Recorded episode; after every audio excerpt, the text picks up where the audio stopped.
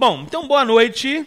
A gente vai começar com uma breve recapitulação de algumas das coisas que nós conversamos aqui nos últimos finais de semana. Como o Cris falou, foram oito encontros. Esse é o nosso nono e último encontro da série.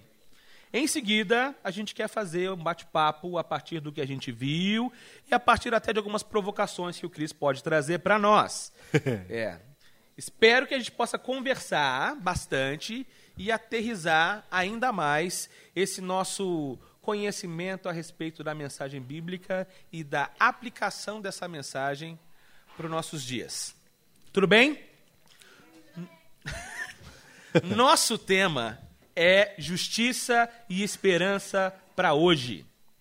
A gente começou os nossos encontros com uma interessante perspectiva que o Cris falou sobre a diferença entre um profeta e um sociólogo ou um filósofo. Porque talvez, assim como o filósofo e o sociólogo, o profeta seja justamente a pessoa que pode ser um grande leitor da sua realidade. E veja, eu estou falando bem devagar, que é para as pessoas poderem traduzir com tranquilidade. Tá bom? Eu não falo assim na vida real. Tá? Não é o meu ritmo real. Mas é, o profeta, assim como o sociólogo e o filósofo, é um profundo conhecedor do seu tempo, da sua realidade. Faz uma leitura dos acontecimentos e da história que ele experimenta e vivencia cotidianamente.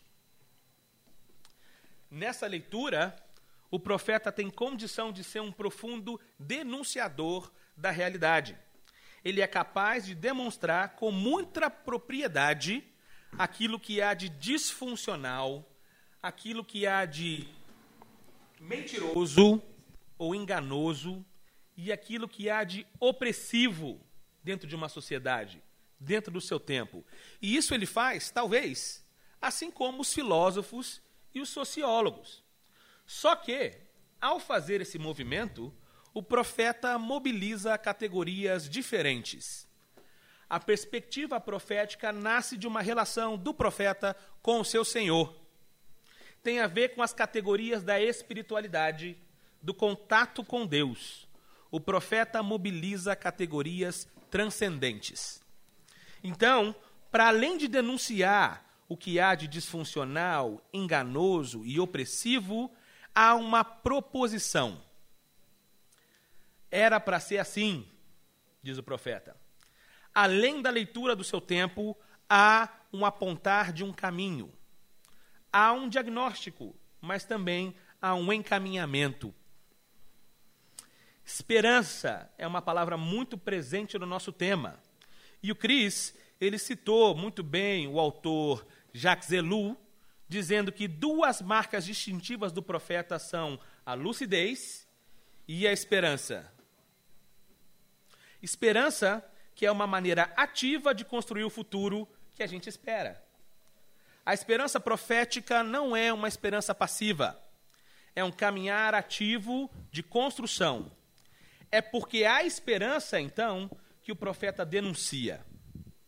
A denúncia é, sim, um primeiro passo de fé e de esperança. Se nós não denunciarmos o que há de injusto, dificilmente haverá promoção de justiça. O texto de Miqueias tem um monte de denúncias que são denúncias indigestas. Denúncias que ajudam a gente, inclusive, a olhar para o nosso tempo. E aí, a indigestão do profeta se confunde com a nossa dificuldade de lidar com questões do nosso presente. Esperamos que ao longo desses oito encontros você tenha conseguido permitir o encontro dessas sensações indigestas, tristes e complicadas. O encontro entre o que acontece com você e em você e o que acontece com o profeta e através do profeta. No caso, o profeta Miqueias, é claro. E é interessante perceber como que o Miqueias coloca isso, registra isso. É, o texto profético do Miqueias também é um texto poético. Há poesia na profecia.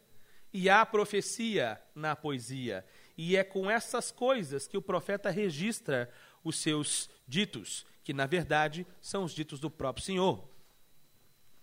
No capítulo 1, a gente tomou contato com as capitais da injustiça.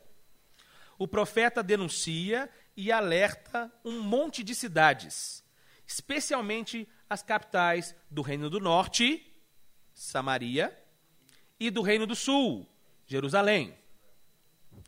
O profeta mostra como a idolatria e a corrupção das cidades acaba sendo um sinal de toda uma sociedade injusta as cidades vão sofrer. E vão sofrer porque praticam injustiça. Esse capítulo termina com um chamado ao luto e ao arrependimento. No capítulo 2, nós vemos uma sociedade injusta, dominada por uma classe rica, opressiva e obsessiva por adquirir mais para si mesma é uma obsessão materialista, compulsiva, e faz isso só porque pode. É o que o texto diz. Eles fazem isso porque podem. Os pobres sofrem, perdem seus bens, perdem sua herança. Há uma classe, então, dominadora que é avarenta, que é violenta e que é injusta e que ainda por cima sequer é capaz de reconhecer o que faz de errado. É, essas são marcas de uma sociedade cínica.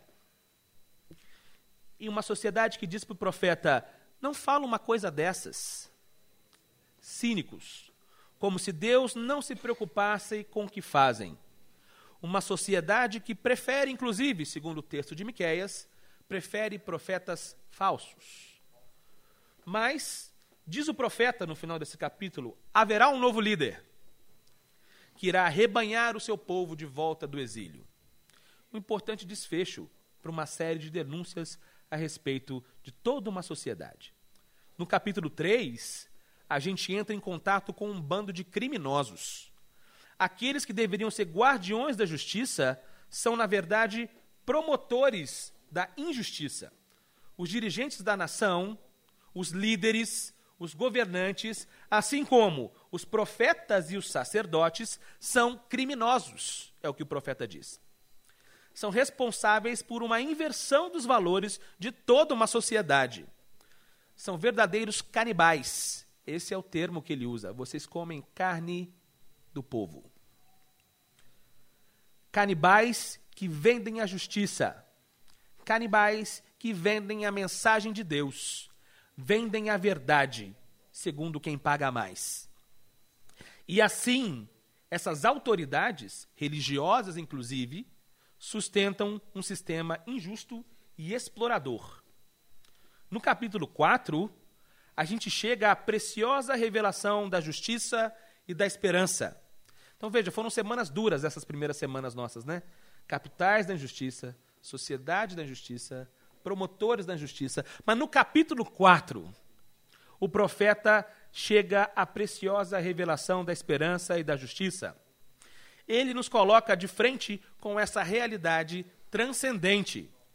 A realidade de uma justiça que será plena, onde as armas serão transformadas em instrumentos de produção, produção de vida, produção para crescimento e manutenção da vida.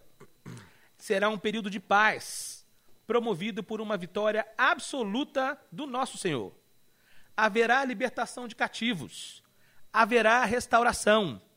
É uma perspectiva de futuro, mas que pode invadir o nosso presente. Há então que se resistir. Manter a esperança é resistir. No capítulo 5, nós temos a revelação do Messias nessa perspectiva profética de anúncio do reino ao anúncio do rei, no caso, o Messias. E isso vai vir da pequena cidade de Belém, a pequena cidade de Belém, que é citada diretamente no texto. O Messias viria, e no caso, para a gente hoje, já veio. E o profeta diz até mesmo de onde ele viria.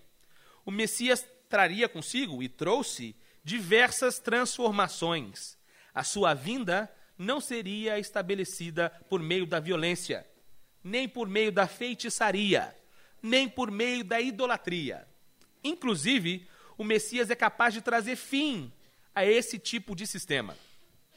Não cremos em nenhum Messias que não seja o Messias da Bíblia. O nosso Jesus é o Messias.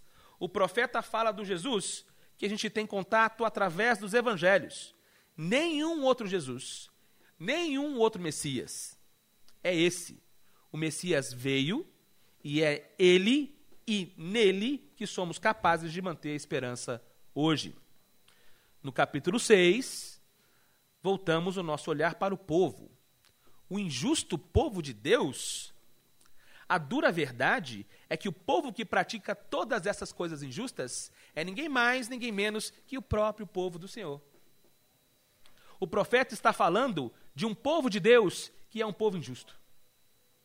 O povo é chamado por Deus, no capítulo 6, diante de um tribunal. E o próprio Deus denuncia. Denuncia um povo que quer barganhar com Deus. Um povo que acha que por causa dos sacrifícios tudo ia ficar bem e tranquilo. Um povo que prefere qualquer lei que não seja o código ético já entregue por Deus. Há sofrimentos que são causados por Deus como consequência desse nosso pecado. Há outros sofrimentos, porém, que existem justamente porque nós seguimos a Deus. A esperança, então, não lança fora o sofrimento. A esperança não acaba com a dor. Mas pela justiça, conseguimos perceber a nossa injustiça que gera sofrimento. E a injustiça que é gerada em nós porque seguimos a Deus. Nesse capítulo há um versículo que é uma das chaves do texto de Miqueias. Pratique a justiça, ame a misericórdia e ande humildemente com Deus, é o que diz o profeta. Por fim, no capítulo 7, Miqueias nos revela que há um remanescente fiel. Remanescente fiel, faithful remnant. Há um remanescente fiel, uma população que seguirá fiel, mas ainda assim o povo de Deus segue dividido, confuso. É confusão para todo lado, inclusive dentro de casa. É inclusive essa questão de confusão dentro de casa que Jesus vai relembrar, citando o profeta Miqueias lá no Novo Testamento, num texto de Mateus. Há uma espada do evangelho que divide a nossa própria casa. Mas há um apelo para que mantenhamos a nossa esperança. Nas palavras do Cris, pode parecer clichê, mas mantenham a esperança. Lembra? Você falou. Eu falei, eu falei. O nosso Senhor é fiel, diz o profeta. A sua fidelidade e o seu amor são eternos e servem como garantia eterna para a nossa esperança. Justiça e esperança para hoje em muitas das nossas mensagens aqui, nessas semanas, reconhecemos como tem sido difícil, em muitos momentos, manter a esperança. Através de Miqueias, a gente pôde ver com mais clareza algumas das coisas injustas que nos cercam. É impossível não fazer paralelos com as situações políticas e sociais que nós testemunhamos hoje. E cremos que é essa uma das intenções claras do texto bíblico, de denunciar em nós e através de nós o que acontece de injusto e de desesperador. Mas há um apelo também, um pedido. No momento de polarizações causadas por questões políticas e ideológicas, há que se discernir a espada do evangelho. Esse não é um exercício simples que o nosso Senhor nos ajude a fazer parte desse remanescente fiel, desse grande pequeno povo que permanecerá fiel, que resistirá.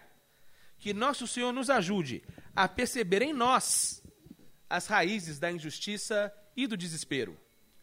Que nosso Senhor nos ajude a ser verdadeiros agentes de justiça e esperança para hoje.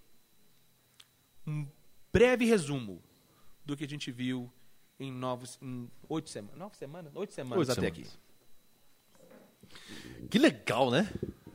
O, o, o, o, mouse é legal, né? Assim, ele, ele, ele, ele expôs legal o negócio aqui.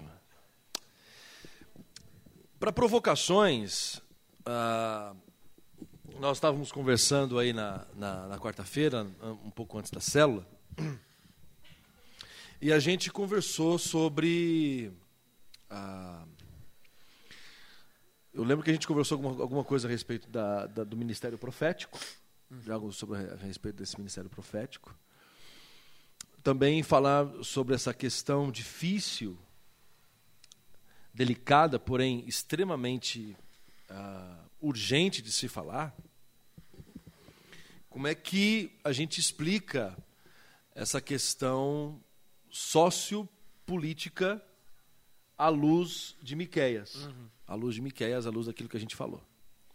E em terceiro lugar, em último lugar, uma discussão e talvez uma uma uma reflexão, mas que a gente não vai aqui é, fechar o assunto, concluir o assunto, é o que que é essa espada que vem para dividir pai e mãe, mãe e filha, ah, nora e sogra, enfim, todas essas situações.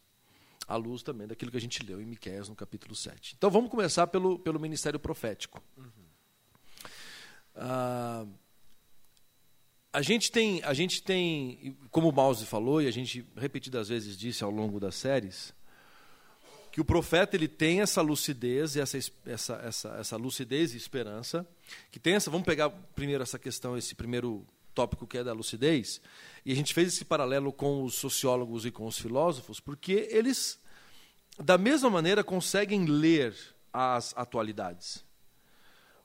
O Bauman consi- consegue ler, conseguia, no caso, ler a situação, tanto que ele escreveu várias coisas, e ele propôs ele propôs um caminho de entender a época, chamando a nossa sociedade, ou a nossa modernidade, vamos dizer assim, de modernidade líquida.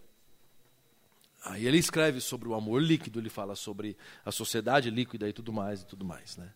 Ah, ele fala da, da, da perda dos, dos laços, ele fala de uma série de coisas, né? A, a, que é uma sociedade líquida, é uma sociedade hedonista. Ah, o amor na, na- dentro dessa, dessa, dessa construção, o amor líquido é um amor hedonista, é um amor que busca os próprios interesses, os próprios sentimentos e desejos para satisfazer as suas próprias ilusões. E dentro desse contexto, você lê o Bauman, você fala, nossa, que legal. Qual que é a diferença, então, entre o Bauman, entre o Durkheim, entre, enfim, ah, Platão, Aristóteles, Mário Sérgio Cortella, por que não citar um brasileiro, e o profeta, vamos dizer assim. O Mouse respondeu aqui, é essa dimensão transcendental é esse viés de esperança. Por isso que o profeta ele não é só lúcido, ele é esperançoso. Então ele fala da situação, ele denuncia. Então, como a gente fez aqui a recapitulação do livro, gente, ele fala da denúncia, ele fala da situação, mas ele fala de uma coisa que vai acontecer, de alguém que vai vir, e de um reino que vai vir, e que vai acabar com isso aqui. Então, a primeira coisa que a gente aprende com o profeta é que existem coisas que precisam ser, precisam ser destruídas e precisam ser acabadas. E que não vai ser a gente que vai destruir. Não vai ser a gente que vai acabar com isso em termos estruturais. Porque, como diz o René Padilha, o Pedro Arana e o Samuel Escobar, eles apresentam um, um- um- um lado estrutural, de um pecado estrutural. Que é aquilo que a gente já conversou aqui, que é a respeito do machismo, da homofobia, do racismo, da xenofobia, enfim, todas essas outras fobias e achismos e ismos que a gente tem por aí, que são frutos justamente desse pecado estrutural. Não é uma coisa que só acabou com a gente, é uma coisa que acabou com a, com, com algo fora da gente. Dominou as estruturas. Dominou as estruturas. Tanto é verdade isso que estou dizendo para vocês, que em Romanos, lá, Paulo vai falar que a criação espera a revelação dos filhos de Deus. Essa revelação dos filhos de Deus é uma proposta profética. É um convite profético. Esse espaço que a gente tem aqui, aliás, não só esse espaço, mas a gente está falando do nosso espaço, mas o nosso espaço é como se fosse um. Nós estamos falando desse aqui, mas nós, na verdade, queremos falar de todos. Mas o nosso espaço aqui, ele precisa ser necessariamente, vocacionalmente falando, um espaço profético. Ele precisa ser um lugar em que a profecia é falada, em que a lucidez e a esperança se encontram. Porque na faculdade de filosofia você vai ter lucidez, mas você não vai ter esperança. Tanto é verdade que existe um, um, um, um viés da filosofia chamado pessimismo. O, o, Schopenhauer ele é o dito, né, o pai do pessimismo. Aí. Na literatura existe essa, questão toda que é o simbolismo. O, o, acho que é o Augusto dos Anjos que ele, ele, não sei se é o Augusto. Quem que é o Boca do Inferno? Gregório de Matos. Temos ali o professor de, de literatura, inclusive, ali atrás, Gregório de Matos. Tem uma fala dele que é clássica, né, Binho? Que é a mesma boca que beija é aquela que escarra. Esse é o Augusto dos Anjos. Tá, tá? Pronto, Augusto dos Anjos fala isso aí. Mas tem aí o Gregório de Matos, que é o Boca do Inferno. Então você vê que é uma, uma situação mais pessimista, aquela coisa sem esperança, enfim. Tem o, o realismo, etc, etc. Agora, o profeta é aquele cara que comunica com todos eles. Ele não critica, ele comunica. Ele faz eco a essas falas e aponta para uma, uma esperança. Ele aponta para a esperança. E aí eu provoquei, em alguns sábados, o seguinte, a seguinte proposição. Que às vezes, às vezes as pessoas ficam é, atrás de quem são os profetas ou as profetisas. Né? Eu provoquei dizendo que os profetas e as profetisas são vocês.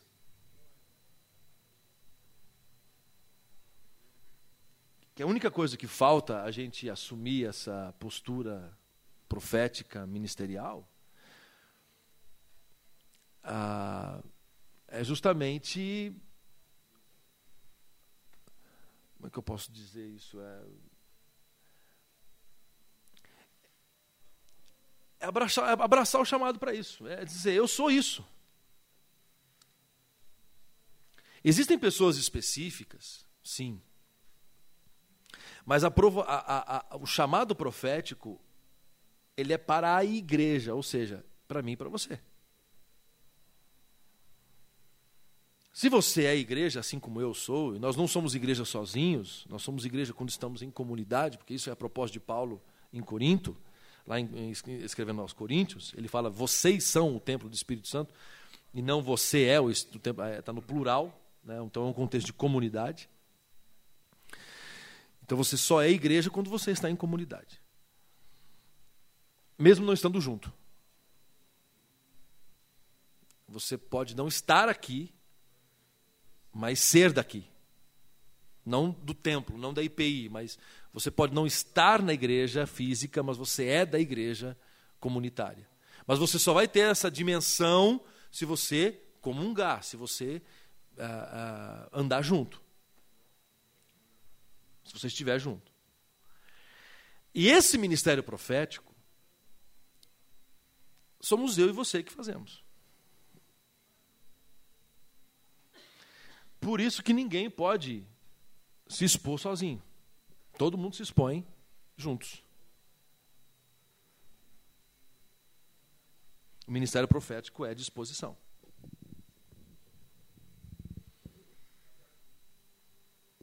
É de se jogar. A pergunta que fica é onde é que a gente está se escondendo. Porque o fato da gente não dizer, já estamos dizendo muito. O fato da gente não se engajar, nós já estamos nos engajando. O, é o Paulo Freire que fala que quando você não escolhe um lado, você já escolheu o lado do opressor. Não sei se é o Paulo Freire. Não sei se é o Paulo Freire, mas é uma, é uma frase conhecida. Quando você não escolhe. É do Binho, né? Essa frase é do Binho. É do Paulo Betts. É do Paulo, Paulo Betts. Fábio, Paulo Fábio Betts. É. Isso. Fábio Freire. O, o, o, entendeu? Então, o fato de você entender a situação, desde, as, desde a coisinha mínima até, até a situação mais grave que engloba o país. Uma situação micro que envolve a tua empresa, a tua família, os teus amigos, até uma situação que envolve a sociedade como um todo. Entende que não é uma coisa dimensional, é uma coisa de essência. Não é uma coisa dimensional, é uma coisa essencial. Então, ao lermos Miqueias, isso vai bater se a gente lê qualquer profeta. Se a gente lê Isaías, se a gente lê Oséias, se a gente existem dimensões diferentes para serem trabalhadas. Mas essa dimensão profética ela é geral. Porque a gente precisa entender a revelação. A revelação ela fez isso aqui, ó. Esse é o caminho da revelação, ó. Esse aqui é o caminho da revelação. Deus levantou profetas que apontavam para Jesus, que aponta para a igreja. Então, o ministério que era para uma pessoa, ou para poucas pessoas, se reduziu para uma pessoa só, porque todas essas outras pessoinhas apontavam para essa única pessoa aqui o Messias. Aí o Messias veio, englobando e chamando para si o Antigo e o Novo Testamento. Ele é o centro. Ele é a chave hermenêutica, ele é a chave de interpretação da Bíblia, é Jesus. Quando você olha para Jesus, Jesus amplia o ministério quando ele passa o bastão para os discípulos, para os apóstolos, e fala para os apóstolos fazer discípulos. E dizendo que agora o espírito que estava nos profetas, nos reis e nos sacerdotes, estava agora no Messias, e esse espírito do Messias é derramado sobre toda a carne. Né? Aliás, e é um detalhe que a gente eh, passa batido no texto, porque a gente acha que o Espírito Santo só desceu sobre os caras que estavam no cenáculo. E não. O Espírito Santo desceu sobre toda a carne. Quem ouviu a mensagem estava com o Espírito Santo. Porque eles não tinham como entender e os três mil serem batizados se o Espírito Santo que habitava neles não fosse desperto pelo Espírito Santo que foi proclamado pela boca dos apóstolos e pelos discípulos. E pelas mulheres, por homens e mulheres que estavam na sala. Então, só o fato, e aqui um parênteses aqui, só o fato do Espírito Santo descer sobre mulheres já dá um, uma boa aplicação para a ordenação feminina. Por isso que temos pastoras porque elas também foram reconhecidas pelo Espírito Santo para serem a, a profetizas e, e, e, o, lugar, o lugar de habitação do Espírito Santo. O Espírito Santo habita em mulheres. Só daí já é passo para a ordenação feminina. Os presbiterianos do Brasil, no, no, no, qual eu faço parte, que me perdoem. Formação do do Brasil. E o, o meu professor pediu para eu tirar isso da minha monografia. É, ele pediu. E aí eu, para passar, né? Entrei no sistema. Me corrompi. Me vendi. Ah, tá claro isso, gente? Alguma dúvida, alguma questão a respeito disso? Sim. Alguém quer dizer alguma coisa? sei, mouse. Não? Ele quer. Ele quer provocar. Não, honestamente, eu, fico, eu, acho muito interessante quando você traz a perspectiva, e eu vou provocar você, né, no caso, é, quando você traz a perspectiva da espada, né, assim, eu confesso... Aí seu, o seu lado 3. É. Calma. 3. Ah, então tá bom, então é sobre o lado 2 ainda. É, nós estamos no lado 1. Um. É, estamos no lado 1, um, menino, não Isso. dá tempo. Não então, dá tempo, tamo, vamos, vamos pro lado 2, então. É, Acho que o lado 1 um tá, é. tá, tá tranquilo. Mas assim, tranquilo, gente, porque assim... Cuidado Uma coisa que a gente aprendeu muito com, com, com Miquéias. Falso profeta estabelece o status quo. Falso profeta é aquele que diz assim: tá bom, não mexe com isso não.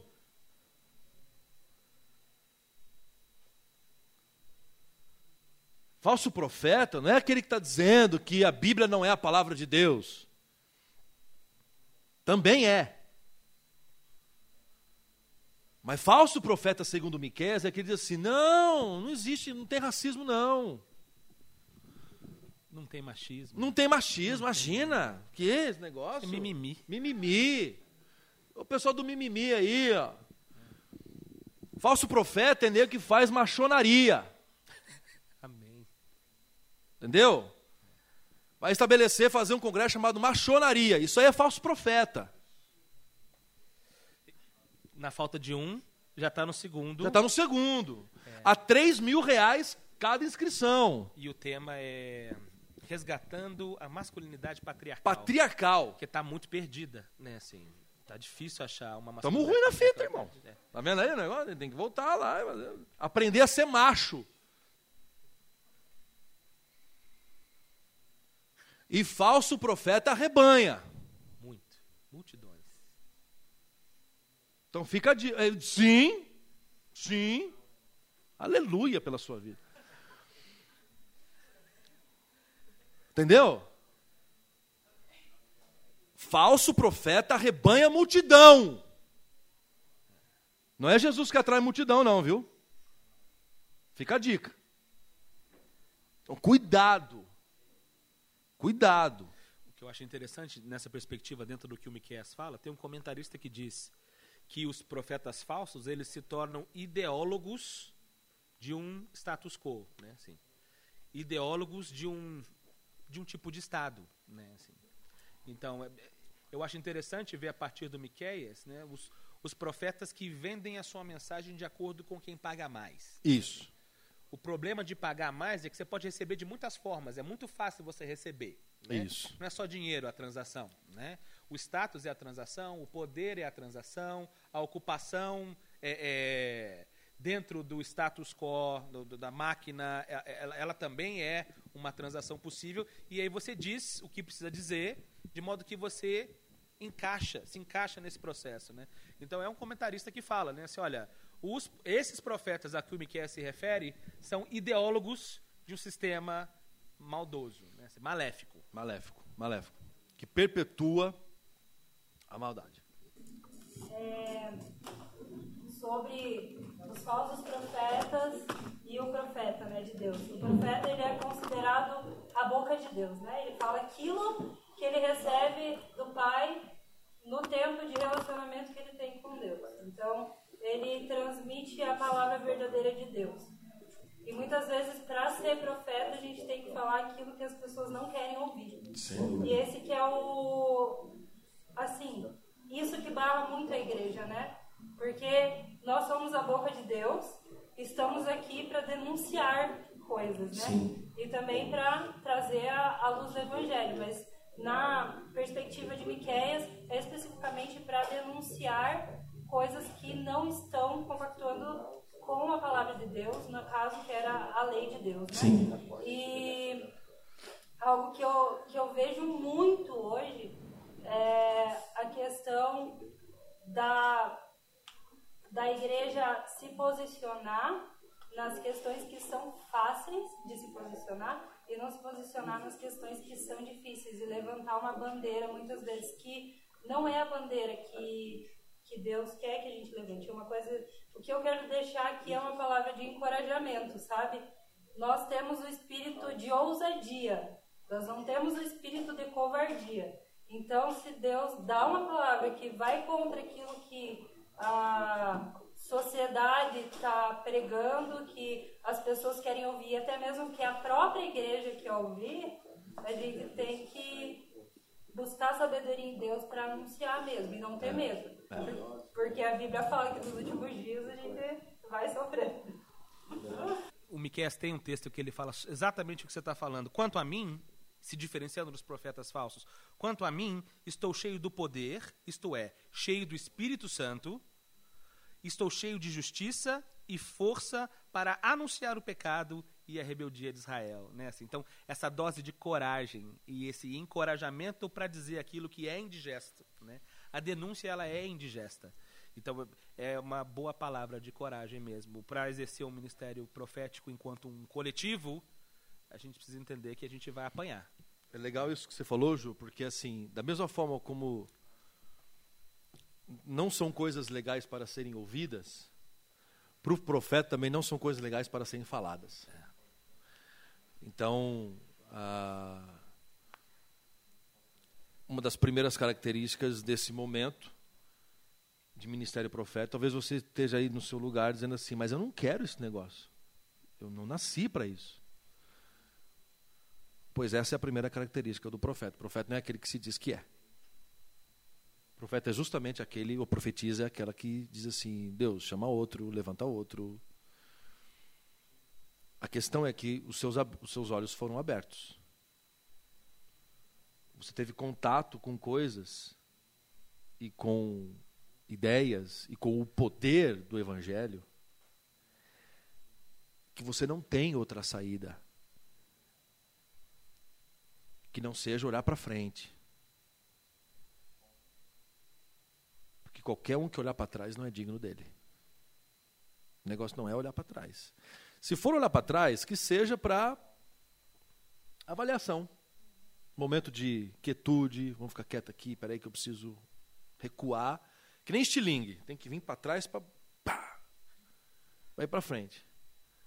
Que nem o estilingue, só, vai, só vem para trás se for fazer isso aqui. É, tra traduz estilingue agora. slingshot. Slingshot. É, boa. E no slingshot? Muito bom. É isso. É. Slingshot. Durval. Muito Zelda, né? Tem uma arminha do Zelda que é Slingshot. Então, beleza.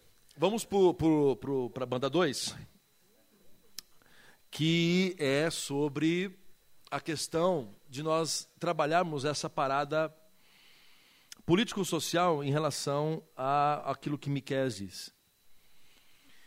Existe uma, um adágio muito conhecido que diz assim que futebol, religião e política não se discutem. Se discutem sim. A política e religião, elas se discutem. Dá para você discutir, principalmente partindo do pressuposto que não se unem. Que elas não se unam. Elas não se unem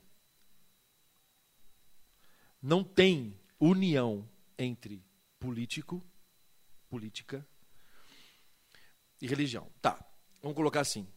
Existe uma união entre política e religião dentro desse momento aí que a gente falou sobre o falso profeta que cria sua própria ideologia e que conversa. Hoje nós estamos vivendo no Brasil isso, uma religião que cria sua própria ideologia e que impõe isso nas escolas, impõe isso nas igrejas, impõe isso dentro, dentro da sua própria casa. Tem, uma, tem lá uma ministra lá aí que está dizendo que os meus filhos não podem assistir determinados filmes da Disney. Como não? Hoje eles assistiram um, inclusive. E gostaram. E, e gostaram. Entendeu? E aí, como é que faz? E dentro, desse, dentro dessa, dessa, dessa linha, mais um pouquinho para o final, eu quero falar sobre uh, o, o Turro, sobre desobediência civil. Mas antes disso, eu quero falar sobre essa questão de que Miqueias ele coloca que o nosso reino não é daqui. Haverá um reino que virá, e esse reino é de justiça. Logo, nós pertencemos a esse reino. Logo, a nossa prática não sedimenta, não perpetua essa situação, mas sedimenta e perpetua o que vem de lá. Entende o que estou querendo dizer aqui? Está claro para vocês aqui?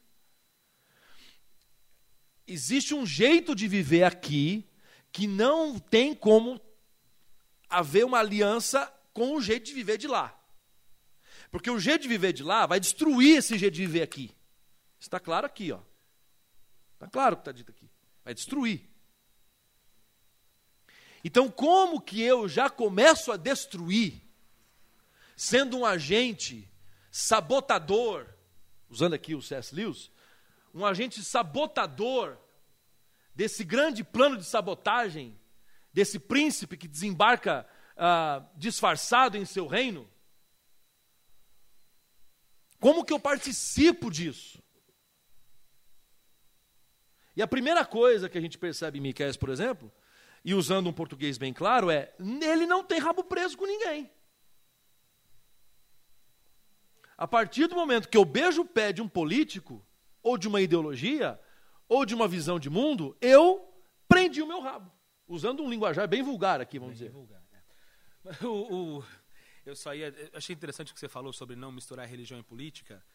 É... O evangelho. O evangelho nesse sentido. Isso, né? O é. evangelho. Só porque assim, porque aí pode parecer que você está nos conclamando a não sermos políticos de alguma forma. Não, muito né? pelo contrário. E aí eu acho que é, é, um risco aí, porque esse é um discurso que muito se isso, tem. Isso. Tem um livro recomendadíssimo do Paul Freston que se chama Religião sim, e religião Política, não, não. sim. Igreja e Estado, não. Ah, isso é. Religião e Política, sim igreja e Estado não. Porque uma coisa é você é, fazer política a partir dos seus preceitos, né, assim, e trazer para uma sociedade coisas nas quais você acredita. Antônio outra Carlos coisa, Costa. Isso. Outra Carlos coisa é você é, é, tratar do Estado como se ele fosse a tua igreja. Aí não.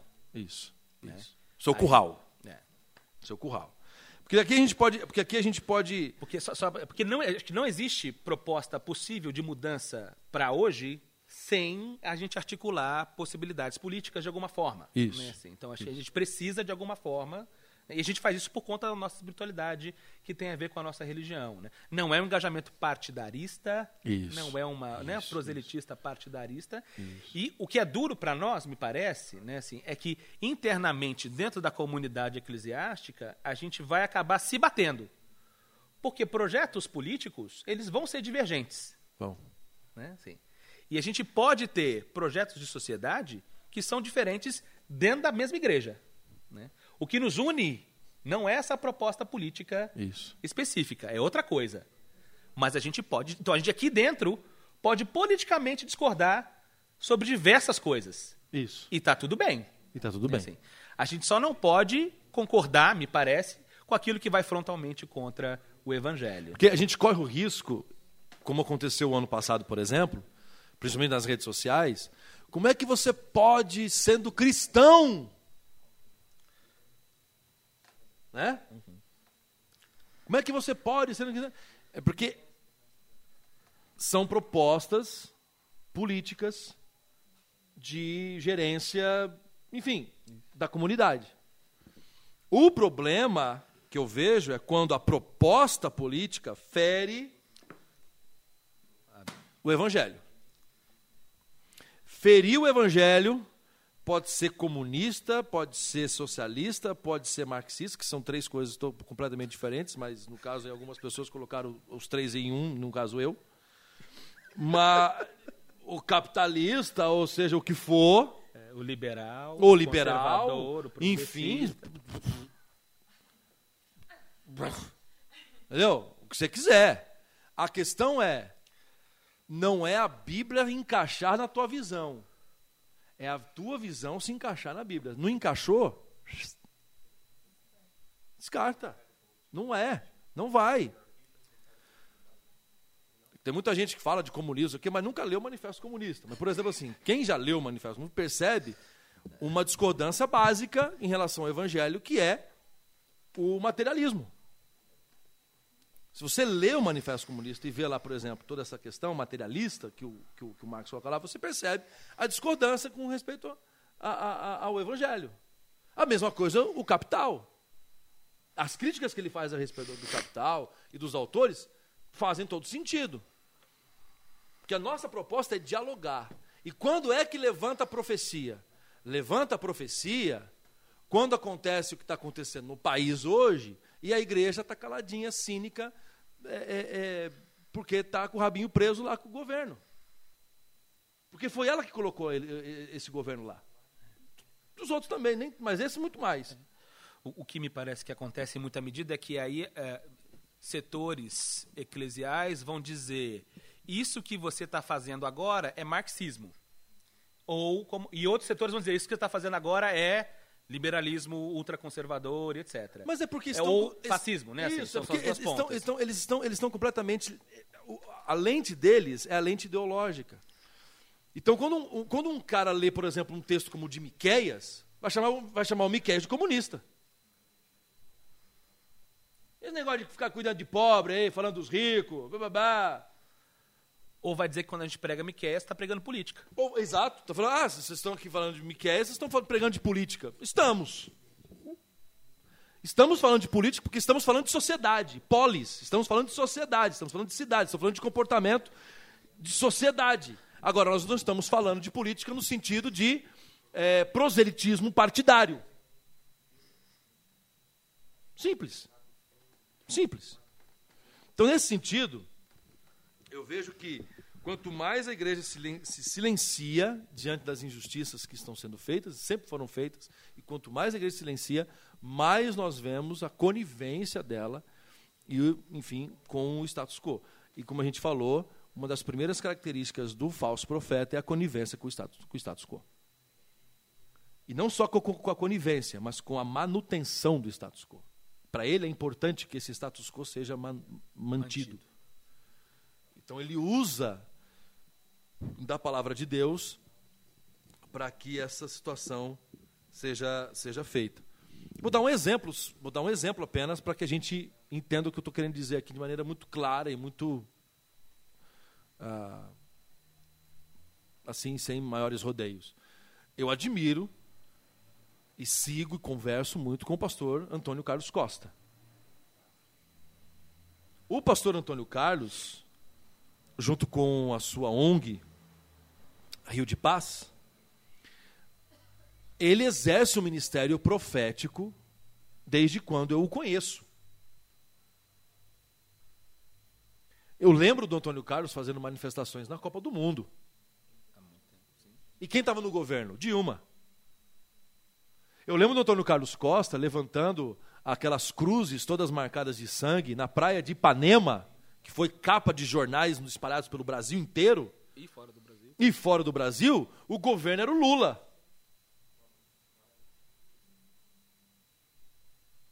Então, assim, quando hoje essas pessoas perguntam e aí, hoje, por exemplo, quando algumas, quando algumas pessoas perguntam para mim onde é que eu estava no governo Lula, eu estava no seminário. Nem rede social eu tinha. De saudosa memória, o Orkut. Ah, nem saudosa. Não, não saudosa, Buddy Poke, velho. Pelo amor de Deus. Saudosa memória, as comunidades. A moça do shampoo me vê tomando banho. Entendeu aí ou não? Essas comunidades aí que é, mano, é top de linha. Então, assim, quando você, quando você vê, quando você tem essa, essa, essa, essa situação aí. É, se você tem menos que 20 anos, talvez você não saiba mesmo. É, se você tem menos que 20 anos, você não sabe. If you're less than 20 years old, you'll never know it. Yeah, that's it. That's it. That's it. That's it. I'm talking about 2000, 1999, something like that. That's it. That's it. Então, assim. Você pode ver que a maioria do, da, da, galera entrou no, entrou, entrou no Instagram em 2012. Pode ver aí. A maioria. Entra no perfil e vai. Primeira foto. Tem lá a data, a data lá da primeira postagem. 2012. A grande maioria, 2012. Dez anos depois da primeira eleição do Lula. Dez anos depois. Então hoje, quando as pessoas perguntam onde é que você estava, tem gente que nem foi nem nascido era. No meu caso, eu quase fui expulso do seminário porque eu não assinei um documento em apoio à, à, à candidatura do Lula na época. Ah, pasmem vocês, a Igreja Presbiteriana do Brasil apoiou a candidatura do Lula. E, sim, entendeu? E eu não assinei justamente por causa dessa questão básica de não, não. Simplesmente não. Então hoje, quando às vezes, às vezes, às vezes as pessoas me perguntam, onde é que você estava? Eu falo assim, ah, mano, primeiro, tira a fralda. Né, porque eu quase fui expulso do negócio lá. Então você tira a fralda primeiro para poder falar alguma coisa. Segundo, eu não tinha acesso à rede social. Estou tendo acesso à rede social de 2012, 2013 para cá. Com maior engajamento, com uma maior visão. 2013 eu estava aqui na, na, na rua, estava conversando com os caras do, do movimento Passe Livre. Eu estava articulando com os caras do movimento Passe Livre. Conversando com eles a respeito, inclusive, das cinco pautas que eles faziam. Que eu dizia para eles na época, em 2013, antes, antes um pouco até das manifestações: Ô Cris, você vai lá? Vou. Então vamos lá. Aí tinha lá, não sei o que, aquela coisa toda, aí tipo, eram umas cinco pautas completamente. Era, o, era a cassação do Renan Calheiros, era o negócio do passe livre. Aí a gente falou assim, mas vocês perceberam que vocês estão atirando para tudo cotelado? Vamos focar aqui no que, que a gente está querendo e tal, vamos articular, blá. Não sei se vocês repararam isso, mas em 2013 o Brasil estava unido.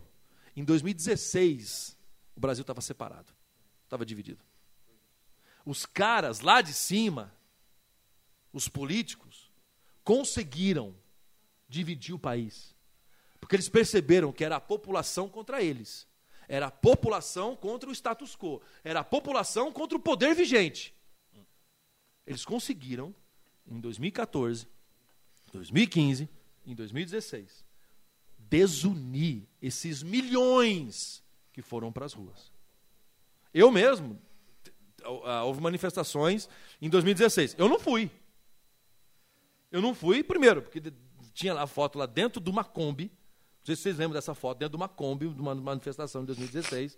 Aécio, Dória, uh, Luciano Huck e tal, aquela coisa toda, os caras tudo lá. Não tem. They're uh, kind of, they're not important persons. Not very important persons. Yeah. Então, assim, então a questão toda é essa voz profética, que sempre vai ser não entendida, não ouvida e sempre criticada.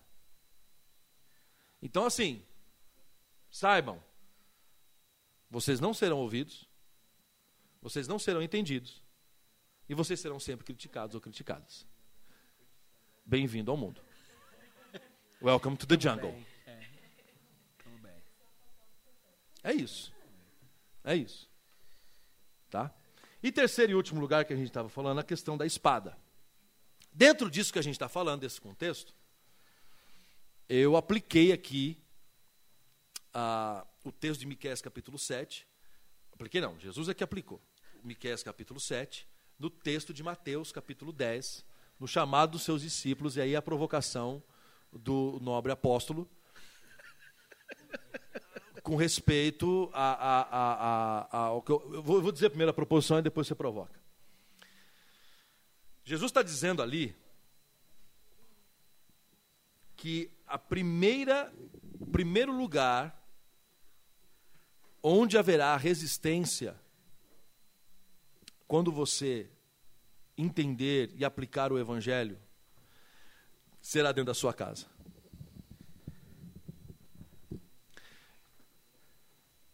é, haverá coisas, e está havendo coisas, que eu não converso mais com os meus pais, com meus tios, com meus cunhados e com as minhas cunhadas.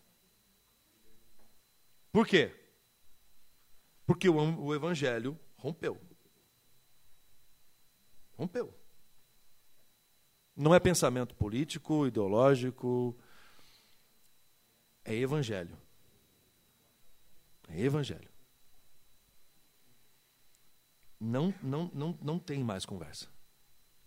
Então o que, que a gente tem? Ah, que bom que vocês estão vindo, ah, que legal, pô, como é que vocês estão? Tudo bem? Tudo bem, isso aqui, blá, blá, blá, algumas crises aqui, umas crises ali, blá, blá. Tá, mas não vamos falar sobre isso? Não, não dá mais para falar sobre isso. Porque para alguns de vocês, algumas pessoas precisam morrer. Vocês são favoráveis à política de extermínio. E eu não sou. Por uma razão bíblica. Vocês são favoráveis que haja uma perpetuação de injustiça em relação a uma faixa uh, de pessoas que são negras, que são pobres, e vocês não encaram essas pessoas como pessoas, vocês as encaram como vagabundos. Não tem conversa. Eu dei o um exemplo aqui de um papo que eu tive com a minha mãe, por exemplo. Teve um momento lá que minha mãe, eu, tava, eu, li uma declaração do Caetano, minha mãe falou assim: esse aí tinha que ter morrido lá na época dos militares. Falei, mãe, olha, em nome de Jesus, não se engasgue com isso, viu? Que, que o Senhor Jesus não engasgue a senhora com o que a senhora acabou de dizer. Vai que volta, né? Isso. Dá tempo ainda. Vai que. É, vai. Eu falei, mas, por favor. A senhora está ouvindo o que a senhora está dizendo? A estrutura. A estrutura.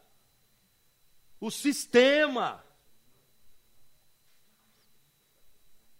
Podia ser o Levi Fidelix lá. Que é da mesma ideia. Levi Fidelix, é uma mistura né, de pinguim com o seu barriga. Né?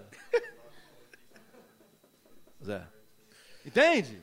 Mas se tivesse a aerotrem, a conversa era outra. Se tivesse a aerotrem, a conversa era outra. Pô. Pelo menos a aerotrem é manjo. É, aí outra conversa. É Vocês, têm que entender, vocês têm que entender que existem decisões, gente, existem decisões que fazem parte desse movimento da espada. Houve rompimento. Não se prega mais evangelho. Se prega outra coisa. Mas a provocação, amigo. É, não discordo de todo. É, não discordo de todo. Mas o que, o que me, me, o que você diz me provoca de muitas maneiras. Eu, o que me incomoda, eu acho, é que numa perspectiva em que eu digo que a espada de Jesus é a que causa divisão, eu, tudo bem, né? tranquilo. É, mas eu receio um pouco de que tipo de divisão nós estamos falando aqui. Né?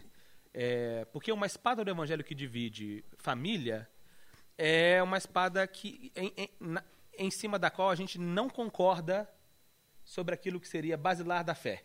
Isso. Né? Então, é, quando eu acho que quando Jesus diz que haverá divisão dentro de casa, nós estamos falando de gente que acredita em Jesus como Salvador e Senhor e gente que não acredita em Jesus como Salvador e Senhor. E a proposta dele de reino e de vivência. Claro, mas assim, é, é, muitas pessoas acreditam em Jesus como Salvador e Senhor, mas às vezes não entenderam a proposta como um todo. E, e esse é o meu medo então do processo. Não, então não entenderam Jesus. Pois é, mas é assim, quem diz que você é o detentor dessa mensagem? Porque aí você está dizendo, essa mensagem, isso aqui é o Evangelho. E aí, quando a gente coloca as coisas desse jeito, você tem a verdade sobre o Evangelho que outras pessoas não têm. Não. É esse o meu medo do processo. Não. A provocação não é eu, a provocação é a Bíblia. Claro, amigo, mas quem interpreta esse negócio? Sou eu. Ah, então é isso que eu estou falando. É exatamente isso que eu estou falando. Porque é uma guerra, Cris, que é uma guerra interpretativa. E esse é o problema. Não, aí então você está me dizendo que a verdade é relativa. Não, eu estou dizendo que as pessoas estão disputando o que é verdade. É uma guerra. Sim. É uma guerra. As mas, pessoas estão então, disputando o campo sim, da verdade. Mas aí existe uma verdade. Existe. Pronto. Existe. Se existe uma verdade, logo eu preciso bem. me pautar por ela. Então, aí eu estou dizendo que Jesus é Salvador, mas aí dentro da verdade que eu entendi que é, alguns discursos eu deixo passar. Veja, nós concordamos que tipo de discurso é legal e que tipo de discurso não é legal. Né? Assim, Provocando. Exato. Então, é, é, não, não é um ponto de discordância. A espada não está entre nós, amém. Né? É, não, é, mas o, o, meu ponto é, eu acho que é, me parece que a gente está disputando, no fim das contas, é o que é a verdade. E esse campo é um campo tenebroso de disputa. É importante ser disputado. Sim. E ele vai seguir sendo disputado até Jesus voltar. Sim. Né? E, e, tudo bem, eu tenho uma fé muito sólida Isso. né, apesar de pós-moderno que sou, tenho uma fé muito sólida em relação ao que eu compreendo como verdade em termos bíblicos. Isso. Assim, mas eu compreendo assim, Isso. dentro de uma tradição, dentro de um processo. E tem coisas que eu compreendo que eu não compreendo como meu pai compreende. Haverá coisas que eu hei de compreender como você não compreende. E você é meu pastor, entende assim? Sim. É, então, é, eu acho que existe espaço para divergências no que diz respeito a algumas coisas que a gente está tomando como verdades fundamentais. Tá, mas aí e que são talvez não dimensões- sejam, e que talvez não sejam, meu ponto é, que talvez não sejam questões fundamentais. E aí há um espaço de discussão, né? Mas são dimensões da verdade. Perfeito. Então, eu acho que há espaço de debate. O- é, quando a espada vem e corta, cortou, acabou, não tem mais conversa. Isso. E isso me incomoda. Isso. Eu acho que existem divisões que ainda não estão cortadas de todo dentro Não. desse processo. Não estou dizendo que não estão cortadas, mas tá ali. Oi, pois é, tudo bem. Porque se é cortado de todo, nós estamos falando de outro movimento que não é a igreja. Mas quem sou eu para dizer que é igreja e o que não é? Não, mas aí, mas aí que tá o negócio. Assim, Lutero detentia, de- de- detentia a verdade Não. e houve ali uma espada? Houve. Dividiu, não dividiu? É isso. Tá, mas e aí? Tá todo mundo no inferno da outra lá? Não sei. Então, é disso que eu tô falando. Não sei. E, e esse é o medo do, esse é o medo que eu tenho desse discurso. Não, mas o corte significa estar no inferno? Então, não sei. Ou o corte significa um caminho para o arrependimento? Ou o corte significa a gente não compactua sobre as mesmas verdades. Isso. Então, Isso. mas as verdades são salvação? São Então, se a gente não concorda sobre a parte, verdade, parte para. Então. Parte para. Você entende meu ponto? Você entende Sim. o meu desconforto com o que você diz? Assim, Sim. É, eu, eu entendo que há divisões. Sim. Né? É, eu, só, eu só resisto um pouco com uma perspectiva divisiva que me parece colocar um ponto final na conversa. Né? Assim, que, que corta de vez. E aí, quando a gente se propõe a Não. ser. é, Cortou. dividiu. Cortou. Dividiu. Cortou. Ok. Vendo como a gente disputa? É, é isso. Sim. É isso. Então, assim, a verdade pode não ser relativa, mas a gente vai disputar o que Porque é verdade só no processo. vai haver, só vai haver volta aquilo que o, o, o, o Edilson vai dizer que cordas que foram partidas podem de novo soar, mas elas podem de novo soar quando? Dentro de um contexto de evangelho, Uhum, de evangelho que é a verdade. uhum. Então eu me submeto à verdade do evangelho. Então o primeiro a, a ficar incômodo com essa frase, amigo, sou eu. O primeiro a sofrer com isso, a ficar deprimido no meu quarto e não dormir à noite, sou eu. Então, assim, antes de falar que de repente eu sou o detentor da verdade, alguma coisa nesse sentido, tem que ver o contexto que está em volta disso aí. Uma, uma, uma briga que está acontecendo Sim. em volta disso daí. E não há negação da briga. E É. que não, mas que não tem como fugir. Não tem. É difícil, É. mas é a verdade. Tá. Assim. Eu, eu- eu não sei. Eu acho que, eu acho que a gente está concordando no fim das contas, então. Sim. Mas o, meu- o meu ponto é assim. é, é, porque assim a verdade, a verdade ela não é relativa, mas a gente pode discordar sobre algumas coisas. Sobre dimensões. Então, e é assim, me parece que você fala isso- assim, são dimensões que são fundamentais ou não fundamentais? Isso, isso, Ah, nesse aspecto, tranquilo. isso, isso. Nesse aspecto, Mas o que você tranquilo. está dizendo que é muito sério é discordar de coisas que são fundamentais, Isso. que é aonde, aonde a discordância dessas coisas, é, é, na discordância dessas coisas não há salvação. Ué, dizer que Jesus não é Senhor é fundamental. Pronto. Então, assim, a, a disputa vai ser, no fim das contas, o que, que a gente coloca nesse bolo de coisas que são fundamentais ou não. Para você dizer onde a espada está passando. Entendeu? Sim. E eu, acho, e eu acho que aí. Ah, o concílio de Nicéia já campo, fazer isso. eu acho que isso aí, acho que nisso há campo de debate. Sim. entendeu? E eu resisto um pouco com a lógica da espada por conta disso. Né? Esse é o meu ponto de vista no processo. Né? Assim, Mas que existe, a espada existe. existe divisão. Sim, existe, Existe. espada. Existe espada. Eu, eu só acho que a espada que Jesus fala é a espada que, sim, discorda do fundamental. Dentro do- da aplicação que ele faz de Miqueias lá no Novo Testamento. Né? Assim, haverá divisão dentro da casa. Né? Quem Isso. acredita em mim, quem não acredita em mim. Quem está comigo, quem não está comigo. Isso. Né? Assim, E o contexto de Miqueias é aqueles que praticam a injustiça, aqueles que perpetuam a injustiça, os falsos profetas sim, e o remanescente. sim. Então a divisão é entre esses que perpetuam e esses que permanecem. Sim. Você está dizendo que você tem, assim, As outras pessoas, elas não estão nesse remanescente. Não estou dizendo de outras pessoas. Mas essa é, Eu estou esse falando- é o corolário. Eu não estou. Então, mas em é que corolário. momento eu falei de outras pessoas? Não, amigo, mas assim. é Eu claro. dei um exemplo da minha casa. Isso, isso. Eu dei um exemplo da minha casa. O meu incômodo não que é sobre você. mexer com um fato, assim, um ponto fundamental que é, a gente concorda com isso, que a santidade é tudo aquilo que preserva a vida. Se tudo aquilo que é santidade, se, se santidade é tudo aquilo que preserva a vida, logo um discurso assassino não é um discurso santo. Logo não, logo não, não, não tem, não tem, não tem. Ponto de contato onde? Não tem. Então. Dividiu. Então, dividiu. Mas eu recuso a ideia de que não há ponto de contato. Porque existem muitas outras coisas que a gente pode concordar no processo. Esse é meu ponto. Assim, eu acho duro, o discurso é duro, eu sei que ele existe, há, há divisão, há discordância, a discordância está aqui, a gente não vai Tá, o Caetano pode coisa. morrer, mas o rico não. Tipo, esse é o ponto de contato. Não, amigo, não é disso que eu estou falando. Inclusive, assim. é, não, é porque, assim, sabe, Cris? É, é, é, exige- a gente concorda que a escravidão é do capeta? Concordamos. E a, toda a igreja do século XIX que era escravista, jogamos no inferno? Não sei. E é isso que eu estou falando. É disso que eu estou falando. Toda a igreja racista do sul dos Estados Unidos do século XVII, XVIII, XIX e até mesmo século XX está no inferno? Pos- Possivelmente. É? Possivelmente. Então, aí a gente discorda muito, porque eu não sei. E eu não sou detentor disso. E eu não tenho nem capacidade de dizer quem pode estar lá ou não. Esse é meu ponto. Mas é né? possível. É possível. Assim, Tô dizendo que é. possível por possível, irmão, nós estamos tudo no risco, tá entendendo? Sim. E esse é meu ponto. Porque pecador, Sim. zoado, Sim. que faz bobagem Sim. e que é capaz totalmente de reproduzir o mesmo discurso opressivo, Sim. nós somos todos. Então, nisso há um ponto de contato que eu Tá. acho que a gente não corta. A diferença é a consciência. Tudo bem, mas assim, você tem consciência de tudo que você faz, que é frontalmente contrário ao O evangelho? básico eu tenho. Não, então, você diz. É assim, é isso. A verdade O básico eu tenho. veja, a verdade está sendo toda sua e formada do seu ponto de vista. É um- essa é uma não, conversa. Não, não, não, não, não, não, não, não, Não. é o meu ponto de vista. É o ponto de vista do evangelho.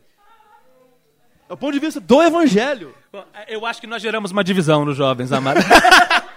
Mas veja, É o ponto de vista do evangelho. Se o evangelho diz pra mim que é pra cá, é pra cá. tá. Se o evangelho diz que não há negro, nem branco, não há, não há escravo, nem livre, não há homem, nem mulher, é pra cá que eu tenho que andar. E se existe uma igreja racista, tá errada. Tá errada. Não quer dizer que está condenada. Não sei. Então, porque assim, errado por errado, esse é meu ponto. Errado por errado, nós estamos no mesmo baile, no mesmo barco. Sim, mas não estou falando só de questão errada, tipo assim, ah, administrativamente estamos errando Cris, aqui. o que me incomoda- Nós estamos errando aqui numa questão básica de noção de ser humano. Tudo bem, Cris, o que me incomoda é que você está se colocando num barco diferente. Quando a espada passa, existe um barco aqui e outro barco aqui. O que eu estou dizendo é, estamos tudo no mesmo barco. Nós Dividido estamos, ou não, Nós estamos Com espada ou sem espada. Nós estamos no mesmo É barco. isso. Nós estamos no mesmo barco. Mas eu não me coloco no mesmo barco de uma igreja racista lá do século XIX. eu não, acho que... não, não, não, Mouse, não, eu, eu, não. Desculpa, não tem como. Não, eu te desculpo, amado, tá tudo bem. Não. Assim, mas é... Mas o meu ponto... Mas não tem como. Não, é assim... Você... Tem, mas, sim, tem como? Cris, eu acho que se você não Porque se assim- entende parte do problema, você não se entende parte da solução. Ah, você tá me citando aí, né? Agora, É ele- isso, agora, assim. agora ele me cita aqui. mas- É isso. Porque assim, eu acho que quando a gente fala da espada e que eu tenho a consciência do evangelho, eu não estou sendo parte do problema, eu estou ajudando o problema a ser resolvido. É- é- é- você entende co- como bate para mim o que você está dizendo? Né, assim? Mas eh, eh, vamos pegar ah, o exemplo da igreja racista. Se a gente pega essa igreja racista, tem diálogo com ela? a gente é herdeiro dessa igreja. Não dá para negar isso. Sim, mas não. É isso. A, a diferença é que nós não somos. Não dá para você pegar toda ela e falar assim, tudo que esses caras fizeram foi imprestável, joga fora. Não dá. Não, sim, mas a questão é que aqui na IPIC pode entrar, aliás, devem entrar negros, pardos. Nessas não. Estão erradas, Cris. Estão erradas. Não é você que põe essa espada. E, e não só. Não, não sou eu, não estou Então. dizendo que sou eu. É isso. Mas a questão é. Então, então Miqueias não é o Miqueias que põe a espada. Não, você denuncia. A questão- mas a- você, então, você denuncia. mas, a, mas, mas a espada está lá. Na denúncia dele, a espada está lá. Sim. Então o que acontece é, se o, o- o- o Luther King, que escreve para os pastores, lá na carta de- da prisão dele de Birman, que chama os caras de irmãos, ele chama os caras de irmãos. Ele, ele não está dizendo assim, ó, a questão, porque a questão de salvação É uma dimensão que nós não podemos entrar. Não mesmo. A minha questão é a perpetuação disso. Então a, es- a espada que eu vejo aqui não é uma questão de quem vai ser para o inferno ou quem não vai ser. Para mim a espada não é isso. Para mim a espada é quem está vivendo o evangelho e quem não está.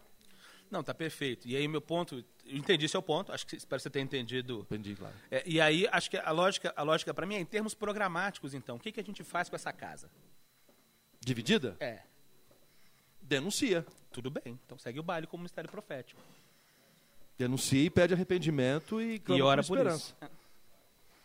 Acho que esse é o caminho. Não tem outro. Não tem outro.